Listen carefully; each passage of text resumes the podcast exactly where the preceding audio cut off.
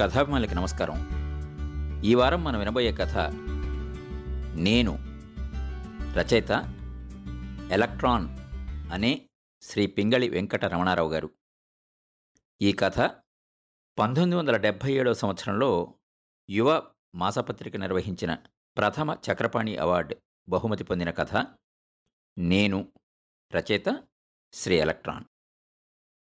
నా గురించి నేను చెప్పుకోవడం బాగుండకపోయినా చెప్పక తప్పట్లేదు. అసలు చిన్నప్పటి నుంచి నాది చాలా దుడుకు స్వభావం. దుడుగ్గా ఉండడం ఏమంత సులువైన పని కాదు. హై స్కూల్లో వాతలు తేలేటట్టు తిన్న దెబ్బల గురించి కాలేజీలోనూ యూనివర్సిటీలోనూ నేను ఇరుక్కున్న విషమ పరిస్థితుల గురించి చెప్తే దుడుకుతనంలో సర్టిఫికెట్ సంపాదించడం ఎంత కష్టమో మీకు తెలుస్తుంది. ఎటొచ్చి మెదడులో బండతనం లేదు కాబట్టి చదువులో వెనకబడకుండా అన్ని మెట్లు అవలీలగా దాటి చదువు పూర్తి అయ్యింది అని అనిపించాను. రోజులు మారిపోయాయి. నేను పోస్ట్ గ్రాడ్యుయేట్ డిగ్రీ సంపాదించేసరికి ఉద్యోగాలు నిండుకున్నాయి. ఇంటర్వ్యూలు ఎంత బాగా చేసినా సిఫార్సులు లేకపోవడం మూలాన ఉద్యోగం దొరకలేదు. అన్ని ఆశలు ఉడిగిపోయిన తర్వాత ఊరికే గోల్డ్ గిల్లుకుంటూ కూర్చోవడం నాకే అసహ్యం అనిపించింది. నాన్న వ్యవసాయంలోకి దిగమన్నారు. సరే కదా అని దిగాను.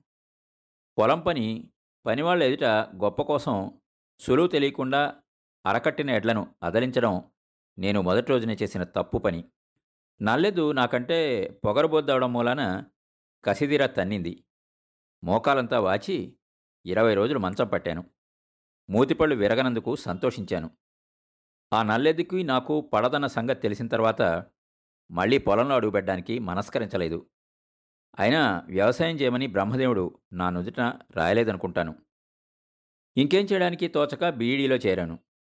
మధ్యలో ఏదైనా ఉద్యోగం వస్తే స్వస్తి చెప్పేద్దాము అన్న ఉద్దేశంతో. కానీ బీఈడీ డిగ్రీ కూడా చేతికొచ్చి కూర్చుంది దాన్ని పట్టుకుని మరో ఏడాది కూర్చున్నాను బోర్డు వాళ్ళ ధర్మమా అని ఒక్కొమ్మడిగా ఓ నలభై ఖాళీ సిఫార్సుల వల్ల ఒక నాలుగు ఖాళీలు క్వాలిఫికేషన్ల వల్ల భర్తీ చేశారు. ఆ నలుగురిలోనూ నేను ఒకడినైనందుకు ఎంతగానో సంతోషించాను. మొదటిసారిగా కోరుమిల్లి హై స్కూల్లో పడేశారు. ఆ రోజు నుంచి మొదలైంది నా బడిపంతుల జీవితం. చదువుకుంటున్నప్పుడు నేను ఎంత పొగరబోతుగా ఉన్నా చదువు చెప్పే స్థితికి వచ్చేసరికి నా విద్యార్థులు పొగరబోతులుగా ఉండడం నేను సహించలేకపోయాను. అందులోనూ అక్షరం మొక్క కూడా రాకుండా దౌర్జన్యంగా ఉండేవాళ్ళని మరీ సహించలేకపోయాను. అంచేత ఆ ఊరి మున్సబు గారి సుపుత్రుడు సుబ్బారావు నాకు నంబర్ వన్ శత్రువై కూర్చున్నాడు. నాలుగైదు సార్లు వాడిని కఠినంగా శిక్షించడంతో అతగాడి మేనమామ అంటే ఆ ఊరి ప్రెసిడెంట్కి కూడా కోపం వచ్చింది. దాంతో మా హెడ్ మాస్టారు ఇరుకులో పడిపోయాడు. తొమ్మిదో క్లాసు సంవత్సరాంతం పరీక్షల్లో కాపీ కొట్టకుండా సుబ్బారావుకి అడ్డు తగిలాను. నేను దిద్దిన ఇంగ్లీషు లెక్కల పేపర్లో బండ సున్నాలు వచ్చాయి. హెడ్ మాస్టరు సుబ్బారావుని పాస్ చేయమన్నాడు. అతగాణ్ణి నా ఇంట్లో కూర్చోబెట్టి ఆ రెండు పేపర్లు మళ్ళా రాయించమన్నాడు. దుష్టుల్ని త్వరగా వదిలించుకోవడానికి ఇదో మార్గం. వాణ్ణి తొమ్మిదో క్లాస్లోనే ఉంచేస్తే మరో రెండేళ్ళ పాటు వాడి బాధలు స్కూల్కి తప్పవు. కనుక వాణ్ణి పదో క్లాసులో పడేస్తే ఒక్కేడాదిలో వాడి పీడ విరగడవుతుంది. ఇది ఆయన సిద్ధాంతం. అందులో నిజం లేకపోలేదు. యూనియన్ లీడర్లని ఆఫీసర్లుగా ప్రమోట్ చేసి వాళ్ళ కోరలు పీకేయడం జరుగుతున్నదే అయినా నా అభిమానం కర్తవ్యం అడ్డు తగిలాయి నేను కోరుమిల్లి హైస్కూల్లో పనిచేస్తున్నంత కాలం ఈ సుబ్బారావుని కాదు ఏ సుబ్బారావుని కూడా ఆగడాలు చేయకుండా ఆపు చేస్తాను. ఈ విషయంలో మీరు నిర్భయంగా ఉండండి అన్న నా సమాధానం విని ఆయన మరి మాట్లాడలేకపోయాడు. సుబ్బారావు మాత్రం తొమ్మిదో క్లాసులోనే ఉండిపోయాడు. కానీ అనుకున్నట్లుగా నేను కోరుమిల్లి స్కూల్లో మాత్రం ఉండలేకపోయాను ఉండనివ్వలేదు. సుబ్బారావు బంధువర్గంలో ఒక ఆయన తాడిపత్రిలో ప్రెసిడెంట్ గారట. పులిని కోరలు పీకి పిల్లిగా చేసే హస్తవాసి తలలు మార్చే రాజకీయ చతురత ఆయనకి ఉగ్గుపాలతోనే పెట్టిన విద్యలట. అందుకని కోరుమిల్లి ప్రెసిడెంటు మునసబు కలిసి నన్ను తాడిపత్రి బదిలీ చేయించారు నా కోరలు పీకించడానికి. కూతురి పెళ్ళికి కావలసిన సంబారాలన్నీ సమకూర్చిన ప్రెసిడెంట్ గారి రుణం తీర్చుకోవడం కోసం హెడ్ మాస్టరు ముభావంగా ఉండిపోయాడు. కోరుమిల్ నుంచి తాడిపత్రి మకాం మార్చాను. నాకంటే ముందుగా నా వివరాలు తాడిపత్రి చేరడం నాకు ఆశ్చర్యం అనిపించలేదు. నేను ఎటువంటి చిక్కులు తెచ్చిపెడతానో ఏమో అన్న భయంతో హెడ్మాస్టర్ సతమతమవుతున్న సంగతి మొదటి పరిచయంలోనే పసిగట్టాను. నేను గౌరవంగా మాట్లాడడంతో ఆయన చాలా మటుకు కుదురపడ్డాడు మిగిలిన టీచర్లందరినీ పరిచయం చేశాడు. అందరినీ అంచనా వేయడం కష్టం అనిపించలేదు. మూడు వంతులు ప్రెసిడెంట్ వర్గంలోని వాళ్ళు మిగిలిన వాళ్ళు ఆ ఊరి కరణం మునసభలకి మద్దతు ఇచ్చే ఉద్దేశం గల వాళ్ళైనా భయం కొద్దీ తటస్థంగా ఊరుకున్నవాళ్ళు. ఆ రోజు మధ్యాహ్నం విశ్రాంతి సమయంలో టీచర్ల రూమ్లో కబుర్లాడుతుండే సమయంలో ప్రెసిడెంట్ గారి మనిషి ఒకడు వచ్చి ప్రెసిడెంట్ గారు మిమ్మల్ని ఒకసారి వచ్చి ఆయన్ని కలుసుకోమన్నారు అని చెప్పాడు. నాకు మూడు రోజుల వరకు తీరుబడలేదని చెప్పి అతగాన్ని పంపించేయడంతో అందరూ అదోలా చూశారు. డ్రాయింగ్ టీచర్ అవధాని ఆ రోజు సాయంత్రం రహస్యంగా నాకు చాలా విషయాలు చెప్పి ప్రెసిడెంట్తో వ్యవహారం అంటే కత్తి మీద సాము లాంటిది అందుకని జాగ్రత్తగా ఉండడం మంచిది అని హెచ్చరించాడు. అవధాని సాయంతో ఆ రోజే ఊరి చివరగా ఉన్న ఓ పాత కొంపలో ఓ వాటా పాతిక రూపాయలకి అద్దెకి తీసుకున్నాను. అద్దె తక్కువని వింతపడనవలసిన అవసరం లేదు. ఆ ఇంట్లో దెయ్యాలున్నాయని ప్రతీతి. ఆ ఇంటి యజమానికి పక్కింటాయనికి కక్షలు. అందుకని అది పక్కింటాయని చేసిన ప్రచారం అని ఆ ఇంట్లో దిగిన తర్వాత తెలిసింది. ఏమైతేనే ఉండడానికి నాకింత చోటు దొరికింది. అయితే నేను ప్రెసిడెంట్ చౌదరిని కలుసుకున్నది మూడు రోజుల తర్వాత కాదు వారం రోజుల తర్వాత. నేను వెళ్ళేసరికి తన లంకంత కొంపలో ముందు వసారాలో వందిమాగతల మధ్య కొలువు తీర్చున్నాడు చౌదరి. నన్ను నేను పరిచయం చేసుకున్నాను. నన్ను కూర్చోమని అడగను లేదు నేను కూర్చోను లేదు. తాపీగా నోట్లోంచి చుట్ట తీసి ఏమయ్యా ఇప్పుడా నీకు తీరుబడి దొరికింది? కానీ నాకు నీతో మాట్లాడడానికి ఇప్పుడు వీలు కాదు అన్నాడు హేళనగా. అందరూ గొల్లు నవ్వారు. నాకు ఒళ్ళు మండిపోయింది ఆత్మాభిమానం రెచ్చగొట్టింది. ఈ ఊరి హైస్కూల్ హెడ్ మాస్టర్ గారు ఉన్నంత వరకు మీతో మాట్లాడడానికి నాకు ఏ విధమైన అవసరమూ లేదు రాదు కూడా. ఆ రోజున మీరు నాకు కబురంపడంలో ఏం రాజకార్యం ఉంది కనుక నన్ను నా ఆకారాన్ని చూడాలన్న ఉద్దేశం తప్ప. అదే కనుక నిజమైతే ఇప్పుడు మీ కోరిక తీరే ఉంటుంది. మీకు తీరుబడి లేకపోయినా నాకు ఒరిగేదేమీ లేదు. నేనన్న మాటలకి అక్కడున్న వాళ్ళందరూ అదిరిపోయారు. చౌదరి ముఖం జేవురించింది. తిరిగి సమాధానం చెప్పలేకపోయాడు. ఆయన గారిని వందిమాగతులకు వదిలేసి బయటకి దారి తీశాను. నేను గేట్ తీసుకుని బయటికి వెళ్ళే ప్రయత్నంలో ఉండగా చౌదరి భార్య ఇరవై ఏళ్ళ కూతురు లోపలికి వస్తూ నా కంటబడ్డారు. గుళ్ళోంచి తిరిగి వస్తున్నట్టు వాళ్ళ ఆకారాలు చెప్తున్నాయి. అది ఎటువంటి బలవత్తరమైన ముహూర్తమో కానీ చౌదరి కూతురు నా హృదయంలో ఎగిరి కూర్చుంది. ఆ క్షణంలో నేను ఒకే ఒక్క నిర్ణయానికి వచ్చేశాను. చౌదరి ఇంటి అల్లున్నై తీరాలి. అది చౌదరి మీద ద్వేషం వల్ల కాదు. చౌదరి కూతురు మీద నాకు కలిగిన అపారమైన ప్రేమ వల్ల. నేను వలచిన యువతి అందచందాలని గురించి ఒంపు సంపుల్ని గురించి చెప్పడం ఏమంత న్యాయం కాదు. నాకు నచ్చిన అందం ఆమెలో ఉంది. నా మనసుని ఆకట్టుకునే ఆకర్షణ ఆమెలో ఉంది. అంతకంటే నాకు కావాల్సేముంది అవధాన్ ద్వారా మరికొన్ని వివరాలు తెలుసుకున్నాను. ఆమె పేరు వరలక్ష్మి. ఆ ఊరి హైస్కూల్లో స్కూల్ ఫైనల్ వరకు చదివింది. మేనరికా లాంటి సంబంధాలేమీ లేవు. ఆ సంగతి వింటుంటే నాకెంత ఆనందం కలిగిందో మీరు ఊహించడం కష్టం కాదనుకుంటాను. రోజులు నెమ్మదిగా నడుస్తున్నాయి. నా వలపల తలుపుల్లో వరలక్ష్మి వీరవిహారం చేస్తోంది. కలల్లో కనిపించి కవ్విస్తోంది. ఓ శనివారం రోజు చీకటి పడ్డాక ఏమీ తోచక స్కూల్కి వెళ్ళాను. స్కూల్లో నా డ్రాయర్లో మర్చిపోయిన ఒక నవల తెచ్చుకుందామని. అప్పుడే స్కూల్ ఆవరణలోంచి ఒక ఖాళీ లారీ బయటికి వస్తోంది వాచ్మన్ని సంగతి ఏమిటి అని అడిగాను. మాట తప్పించి ఏదో సొదవాగాడు అతగాడు మా టీచర్ల గది తాళం తీయగానే నా నవలను తీసుకుని బయటపడ్డాను. నాకేమిటో అనుమానం వేసింది. వరండాలోంచి వస్తుంటే ధాన్యం వాసన వేసింది. అవధాన్ దగ్గరికి వెళ్ళి ఆరా తీశాను. ఆ మర్నాడు ధాన్య సేకరణ కోసం ప్రభుత్వాధికారులు వస్తున్నారు. చౌదరి తాలూకు రెండు వందల బస్తాల ధాన్యం స్కూల్లో దాచేశారు రహస్యంగా. ఎవరూ అనుమానించలేని చోటు. చౌదరి మాస్టర్లందరికీ తలో బస్తాడు ధాన్యం ఇస్తాడు. తనిఖీదారులు ఊళ్ళోంచి వెళ్ళిపోగానే ఆదివారం రాత్రి ధాన్యం చౌదరి కొట్టాల్లోకి తరలించబడుతుంది. నాకు బొర తిరిగిపోయింది. పంచాయతీరాజ్యం రామరాజ్యం ఏమిటో ఇవన్నీ అర్థం లేని పదాలు. అధికారంలో ఉన్నవాళ్ళు చేసే అవినీతి పనుల వల్ల దేశం ఇలా మండిపోతోంది అని అనిపించింది. ఆ రాత్రి భోజనం చేసిన తర్వాత ఇంటి యజమాని సైకిల్ తీసుకుని నాలుగు మైళ్ళ దూరంలో ఉన్న మేడిగుట్ట వెళ్ళాను. అక్కడ పోస్టాఫీస్ నుంచి నాకు తెలిసిన ఒక స్నేహితుడికి కాకినాడ ఫోన్ చేసి వచ్చాను ఆ రాత్రి ఏదో సంతృప్తి నన్ను ఆవరించింది. అజ్ఞాతంగా ప్రభుత్వానికి సహాయం చేశాను అన్న గర్వం నాలో విస్తరించింది. కానీ ఆ మర్నాడు జరిగిన సంఘటనలకి నా మతిపోయింది అధికారులు లౌక్యంగా స్కూల్ని తనిఖీ చేసినప్పుడు ఒక్క ధాన్యపు గింజ కూడా కనబడలేదు. తాడిపత్రి పోస్ట్ మాస్టర్ మీద నమ్మకం లేక పక్క ఊరెళ్ళి ఫోన్ చేసినా ఫలితం లేకపోయింది. ప్రభుత్వాలిచ్చే జీతాలు సరిపోనప్పుడు చిన్న జీతాల ఉద్యోగులు స్థానికంగా ఉన్న బలవంతుల ప్రాపకం సంపాదించలేకపోతే మనుగడ సాగించడం కష్టం అన్న సత్యం కొట్టొచ్చినట్లు తెలిసిపోయింది. మేడిగుట్ట పోస్ట్ మాస్టర్ నేను ఫోన్లో మాట్లాడిన వివరం ఆ రాత్రికి రాత్రే చౌదరికి తెలియజేశాడనుకుంటాను. రాత్రికి రాత్రే ధాన్యం మరో చోటికి రవాణా అయిపోయింది. అయితే నా పరాజయాన్ని నలుగురికి చాటుకోలేదు. చౌదరి కూడా తన విజయాన్ని కూడా చాటుకోలేదు. అయితే చౌదరి నా పరాజయాన్ని నాకు వేలెత్తి చూపకుండా ఉండలేకపోయాడు.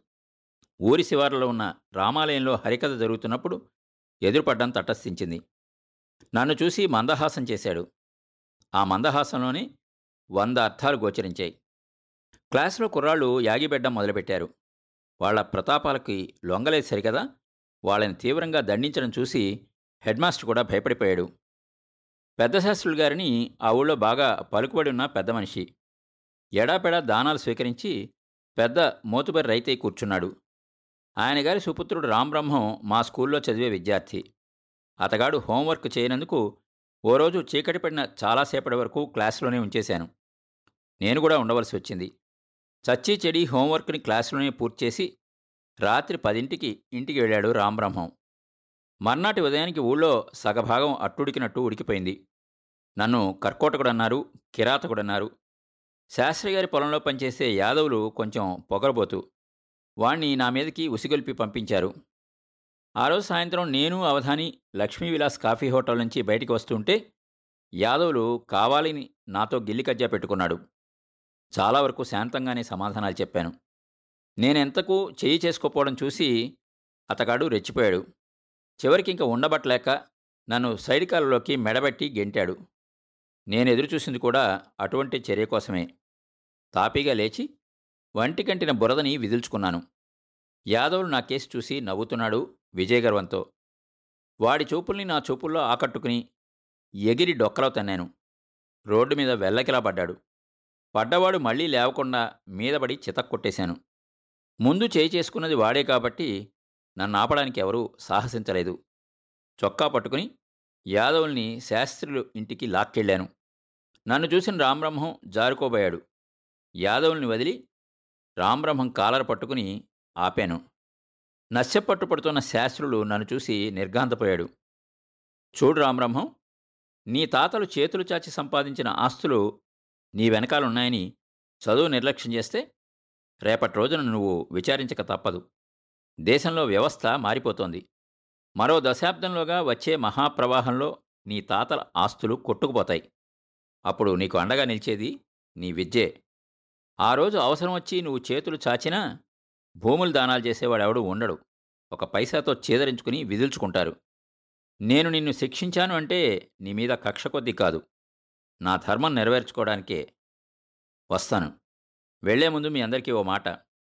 గురు శిష్యుల మధ్య గొడవలకి మెలితిప్పి పెట్టి నాటు పశువుల్ని మీదకి ఉసిగొలిపితే చూస్తూ ఊరుకోవడానికి నేను గాజులు తొడిగించుకోలేదు. అనవలసిన ఆ నాలుగు మాటలు అనేసి రోడ్డు మీద పడ్డాను. ఎవ్వరూ నోరెత్తలేదు. తర్వాత పది రోజుల వరకు పాపం పెద్దశాస్త్రి గారు ఇంటి పట్టునే ఉండిపోయాడు. ఈ సంఘటన జరిగిన తర్వాత మునసబకరణాలు నన్ను ఖచ్చితంగా వాళ్ళ మనిషిగానే భావించి దువ్వడానికి ప్రయత్నించారు. ముఠాతత్వాలు నాకు ఇష్టం లేదని వాళ్ళని దరిచేరనివ్వలేదు. ఏమిటో ఈ హీరో లక్షణాలు వచ్చేసినా వరలక్ష్మి విషయంలో ముందంజ వేయలేకపోయాను. కలలు కని ఊహాగానాలు చేసి విసిగెత్తిపోయాను. రౌడీల నుంచి రక్షించడం పోట్లకెత్తబారి నుండి కాపాడడం చెరువులో మునిగిపోతుంటే రక్షించడం ఇలాంటి సినిమా అవకాశాలు దొరకలేదు. ప్రయత్నం లేనిదే ఏ పని సాగదు కదా. ఊరి శివార్లో ఉన్న రామాలయానికి దర్శనాలు ఎక్కువ చేశాను. నాలుగైదు సార్లు వరలక్ష్మి కంటపడ్డది కానీ తల్లి కూడా ఉండడం వల్ల సాహసించలేకపోయాను. రాముల వారికి ఓ రోజున నా మీద అనుగ్రహం కలిగింది. వాళ్ళమ్మకి జ్వరం లాంటిది ఏదో వచ్చి ఉంటుంది.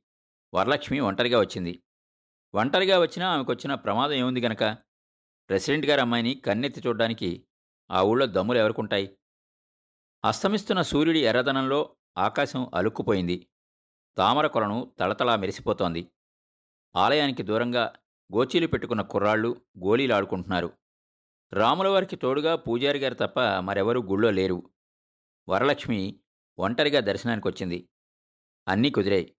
ప్రకృతి బాగుంది సమయం దొరికింది. కానీ నాకు ధైర్యమే చాలలేదు. రాళ్ళను పిండి చేసేవాడి చేతిలో వెన్నముద్దను పెట్టి నిభాయించమంటే ఎంత కష్టమో?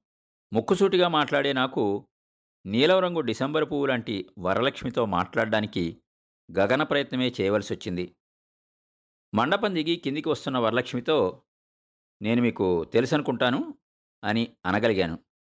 వెధవది నా ఈ మొదటి మాటలో కూడా అహంకారమే తొంగి చూసింది. అన్న తర్వాత నాలికి ఖర్చుకున్నాను ఆమె తెలియదు అంటే నా తల కొట్టేసినట్టే కదా? వరలక్ష్మి సమాధానం కోసం నేను చూపిన ఆతృత అంతవరకు నా జన్మలో మరే విషయంలోనూ చూపలేదు.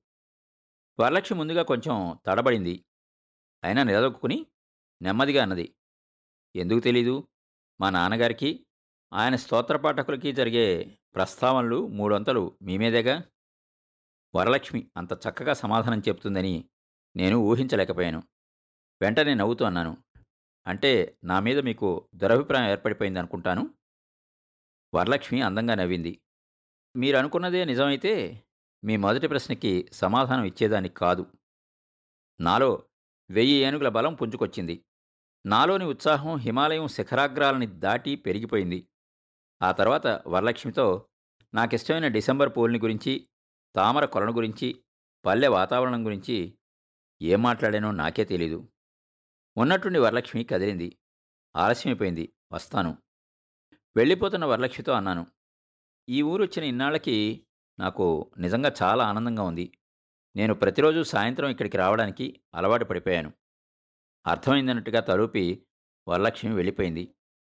ఆ రాత్రి నాకు నిద్ర పట్టిందని మీరు అనుకుంటే అది పొరపాటు.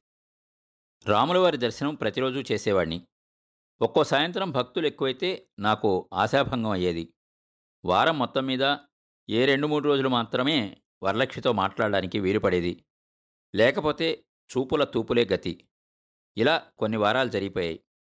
ఆ ఊళ్ళో తెలివైనవాడు ఎవడైనా ఉన్నాడు అంటే గుళ్ళో పూజారి మాత్రమే. మమ్మల్ని గురించి నోరు మెదపలేదు. మధ్య మధ్యలో తను వచ్చి మాతో కూర్చుని ఏవో కబుర్లు చెప్పేవాడు.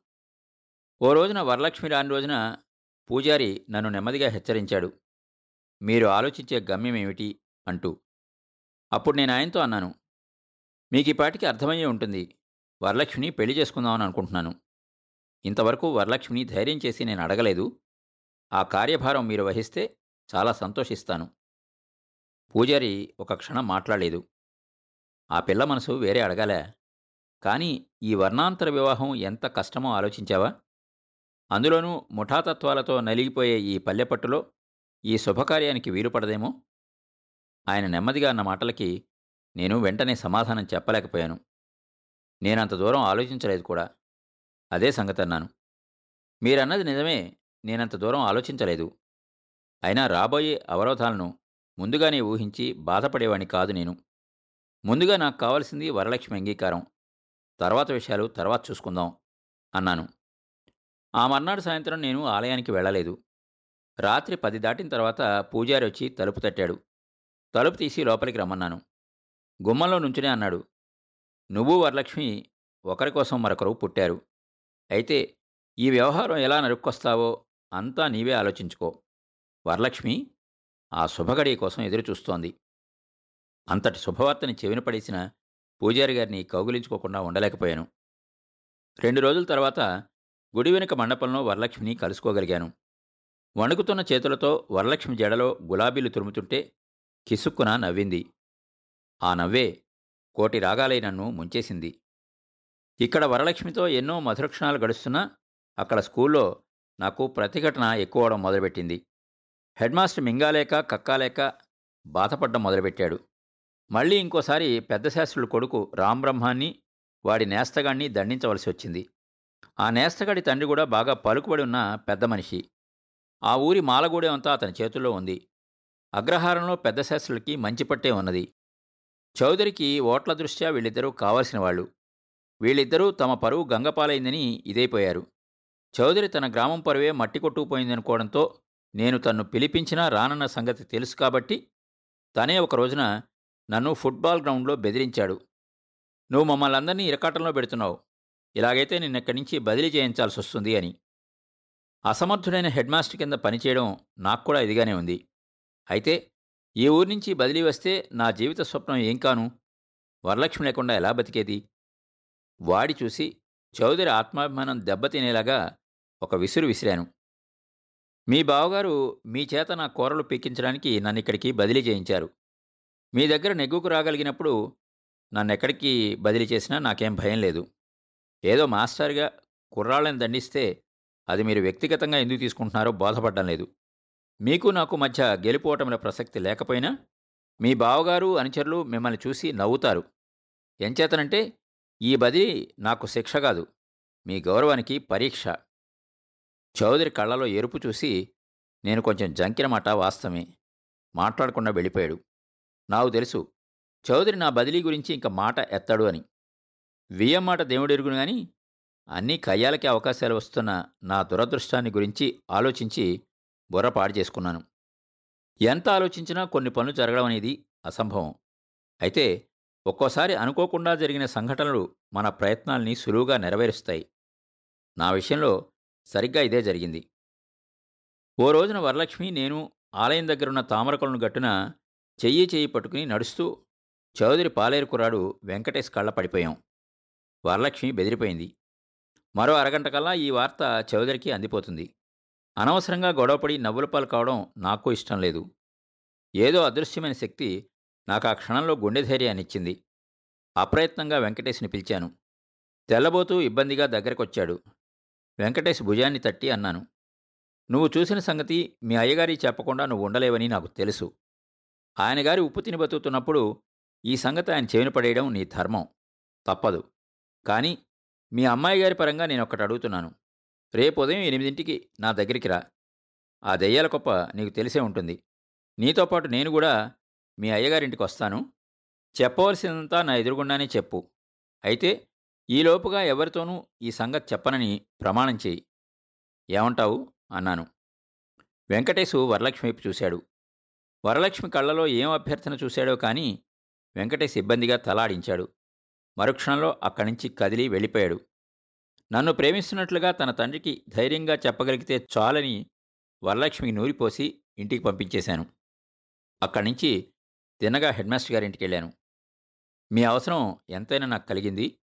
మిమ్మల్ని నా పరంగా చౌదరి గారింటికి వెళ్ళమని కోరుతున్నాను. ఉపోద్ఘాతంగా నేనన్న మాటలకి నవ్వుతూ ఎందుకు? క్షమాపణలు అందజేయడానికే? అన్నాడాయన ఏం తప్పు చేశానని? తప్పుగా ప్రవర్తించే కుర్రాళ్ళని దండించినందుక? ఈ విషయమే ఆయనతో అప్పుడే మాటలు జరిగాయి కూడా. మిమ్మల్ని వెళ్ళమన్నది వేరే పని కోసం. వాళ్ళ అమ్మాయి వరలక్ష్మిని నాకిచ్చి పెళ్ళి చేయమని అడగడం కోసం. నా మాటలు విని ఆయన కొయ్యబారిపోయాడు. హాస్యానికన్న మాటలు కాదని ఆయన గుర్తించాడు. తేరుకుని తాపీగా అన్నాడు. నేను పిల్లలు గలవాణ్ణి. ఏదో నా మానాన్ని నన్ను బ్రతకని ఇప్పటికే మీ ఇద్దరి మధ్య నలిగి యాతన పడుతున్నాను. ఈ రాయబారం గనక నేను చేస్తే నీ పెళ్ళి మాట ఎలా ఉన్నా వచ్చే నెలలో జరగబోయే నా కూతురి పెళ్ళి ఆగిపోతుంది. చౌదరి గారు ఈ విషయంలో నాకు చాలా సహాయం చేయబోతున్నారు. ఈ భారం నువ్వు ఎవరినెత్తినో పెట్టే కంటే నువ్వే స్వయంగా వెళ్ళడం ఉత్తమం.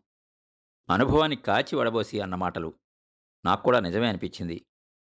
మర్నాడు ఉదయం వెంకటేష్ వచ్చాడు. వస్తాడో రాడో అన్న అనుమానం కలిగినా రాకేం చేస్తాడో అన్న మొండి ధైర్యంతో కూర్చున్నాను. మీతో మాట్లాడవలసిన అవసరం రాదనుకోవడం పొరపాటే అయిపోయింది. ఈ రోజున మీతో మాట్లాడవలసిన అవసరం వచ్చింది. వెంకటేష్ మీకు ఈ ఉత్తరం ఇచ్చిన తర్వాత ఒక సంగతి చెప్తాడు. ఒక అరగంటలోగా నేను వచ్చి మిమ్మల్ని కలుసుకుంటాను అని రాసి ఉంచిన ఉత్తరాన్ని వెంకటేష్ చేతికిచ్చి మీ అయ్యగారికి ఉత్తరం ఇచ్చిన తర్వాత నిన్న నువ్వు చూసిన సంగతి నిర్భయంగా చెప్పు. నీ వెనకే నేను వస్తున్నాను అని చెప్పి పంపించేశాను. అక్కడ ఏం బ్రహ్మాండం బద్దలైందో నాకు తెలియదు చౌదరి ఏ ప్రళయకాల నృత్యం చేశాడో తెలీదు. కానీ నేను వెళ్ళేసరికి వెంకటేశు గజగజలాడిపోతూ ఓ పక్కగా నిలబడున్నాడు లోపలి గుమ్మం దగ్గర వరలక్ష్మి నిరప్తంగా నిల్చునుంది. ఆమె నల్లటి బుగ్గల మీద కూడా తట్లు కనిపించాయి అంటే చౌదరి ఎంత బలంగా చేయి విసిరాడో ఊహించుకోగలిగాను. చౌదరి ముఖమంతా కందగడ్లాగా చేసుకుని ఉడికిపోతున్నాడు. వెంకటేష్ కంటే మధ్యవర్తి నాకు ఈ గ్రామంలో దొరకలేదు. మీకు సంగతి తెలిసే ఉంటుందనుకుంటాను. వరలక్ష్మిని పెళ్ళి చేసుకుందామని అనుకుంటున్నాను. నాకున్న ధైర్యాన్నంతా కూడ తీసుకుని ఒక్కొక్క మాట బలంగా అన్నాను. నువ్వు అడగగానే చేతిలో పెట్టడానికి ఇదేమీ కూరగాయల బేరం కాదు. నా పరువు ప్రతిష్టలు నట్టేట ముంచడానికి నువ్వు కంకణం కట్టుకున్నట్టున్నావు. నా గుండెల మీద కుంపట్లాగా కూర్చున్న నువ్వు శాశ్వతంగా నా నటింట్లో అడుగుపెట్టడం ఈ జన్మలో జరగని పని చౌదరి అరుస్తూ అన్నాడు. వరలక్ష్మి నేను పరస్పరం ప్రేమించుకున్నాం.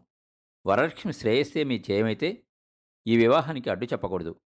చెప్తున్నారు అంటే కారణం కులమత భేదాల్ని విసర్జించలేని మీ పాతకాలపు బూజుపట్టిన భావాలా? లేక బంధుకోటిలోనూ ఆశ్రిత వర్గంలోనూ అలుసైపోతారన్న భయమా? అని అడిగాను. ఈ ఉద్రిక పరిస్థితిలో అక్కడికి చేరిన కొంతమంది స్తోత్ర పాఠకుల్ని నేను గమనించలేదు. వాళ్ళకి విషయం బోధపడే ఉంటుంది. చౌదరి పిచ్చివాళ్ళాగా కేకలేస్తూ నీ ప్రశ్నలకి సమాధానం చెప్పాల్సిన అవసరం నాకు లేదు. ఈ ఊళ్ళో నీ మొహం కనబడడానికి వీల్లేదు. జాగ్రత్త అని పక్క గదిలోకి పోయి తలుపులు మూసుకున్నాడు. అక్కడ చేరిన వాళ్ళంతా చల్లగా జారుకున్నారు. నేను మూసిన తలుపులకి దగ్గరగా వెళ్ళి మీరు కోపంగా ఉన్నారు. ఈ వివాహం జరిగితే మీకు బంధువర్గం కొంత ఇబ్బంది కలిగించినా రాజకీయ రంగంలో మటుకు మీ పేరు మరింత ప్రకాశిస్తుంది. ఆలోచించుకోండి. నేను సాయంత్రం మళ్ళీ వస్తాను అన్నాను గట్టిగా. తట్లు తీరిన వరలక్ష్మి బుగ్గల మీద నిమిరి ధైర్యంగా ఉండమని చెప్పి నెమ్మదిగా చౌదరి ఇల్లు వదిలి వెళ్ళాను. మరో గంటకల్లా ఊరంతా అట్టుడికినట్టు ఉడికిపోయింది. చిలవలు పలవలుగా పెరిగి చైనా దేశపు భయంకర విషసర్పంలాగా ఊరంతా మా సంగతే ఆక్రమించింది. స్కూల్కి సెలవు పెట్టి రామాలయానికి వెళ్ళాను. పూజారి బలవంతం మీద ఇన్ని మెతుకులు తిన్నా సహించలేదు. మధ్యాహ్నానికి అవధాని రొప్పుకుంటూ వచ్చాడు. ప్రమాదం ముంచుకొస్తోంది. నువ్వు చౌదరితో ఘర్షణ పడ్డ సంగతిని మున్సబు కరణాలు వాడుకోవడానికి చూస్తున్నారు. ఈ రాత్రికి నిన్ను కొట్టించడానికి వాళ్ళన్ని ఏర్పాట్లు చేశారు. అయితే ప్రజలకి చౌదరి ఈ ఘాతకం చేయించినట్లు కనబడుతుంది. చౌదరి మీద కసి తీర్చుకోవడానికి నిన్ను ఎరగా వేస్తున్నారు. నువ్వు రెండో కంటివాడి తెలియకుండా వెంటనే ఊరు విడిచి వెళ్ళిపో. ఈ రహస్యం నాకెలా తెలిసిందని అడగద్దు చెప్పవలసింది చెప్పి తన పని అయిపోయినట్టుగా అవధాని హడావిడిగా వెళ్ళిపోయాడు. ఆ సాయంత్రం చౌదరి ఇంటికి అన్నట్టుగానే వెళ్ళాను. వెంకటేష్ ఇంకా అక్కడే ఉన్నాడు. లోపల గదిలోంచి వరలక్ష్మి ఏడుపు వినవస్తోంది. మరో గదిలో మౌడికి ఏదో నచ్చ చెప్తుందనుకుంటాను వరలక్ష్మి తల్లి. వెంకటేశు మీ అయ్యగారిని పిలు అన్నాను. వెంకటేశు కూర్చున్న చోటు నుంచి కదలలేదు. నా గొంతు వింటూనే వరలక్ష్మి బయటకొచ్చింది. ఏడ్చి ఏడ్చి కళ్ళు వాచిపోయినాయి. వరలక్ష్మి చేయి పట్టుకుని ఆమె తల్లిదండ్రులున్న గదిలోకి దారితీశాను నన్ను చూస్తూనే చౌదరి పళ్ళు కొరుకుతూ మంచం దిగాడు. చౌదరి ఏదో అరవకముందే నేనే అన్నాను. ముఠాతత్వాలతో నలిగిపోతున్న మీ గ్రామంలో జరగబోయే దారుణాన్ని చెప్పడానికి వచ్చాను మనిద్దరి మధ్య పెద్ద ఘర్షణ జరిగిందని ఊరంతా పాకిపోయింది. నన్ను కొట్టించడానికి మీ ప్రతిపక్షం వాళ్ళు అన్ని ఏర్పాట్లు చేశారు. నన్ను కొట్టించిన నేరం మీ మీదకి రావడం సహజం. ఇది వాళ్ళు వేసిన పథకం. అంతమంది కలిసి నన్ను కొట్టించాలి అని అనుకుంటే నేనొక్కడినే ఎదిరించలేను. కానీ నాకు చావంటే భయం లేదు. ఇప్పుడు చావడానికి మాత్రం నాకు ఇష్టం లేదు. ఎంచేతనంటే నేను లేకుండా వరలక్ష్మి బ్రతకలేదు. అది నాకు ఇష్టం లేదు. మీకు ఇష్టం లేదనుకుంటే నన్ను రక్షించే భారం మాత్రం మీదే అంటూ మాటల్లో మడత పేచి పెట్టి అక్కడే ఉన్న కుర్చీలో కూలబడ్డాను. నా కాళ్ళని పెనవేసుకుని వరలక్ష్మి నేల మీద కూచుండిపోయింది. నా మాటల్లోని నిజం చౌదరి హృదయంలో బలంగా నాటుకుపోయింది. ముఖంలో తొట్టుపట్టు గమనించాను. వరలక్ష్మి వైపు చూశాడు. మమకారం పొంగుకొచ్చింది. మొహంలో ఏదో మార్పు కనిపించింది.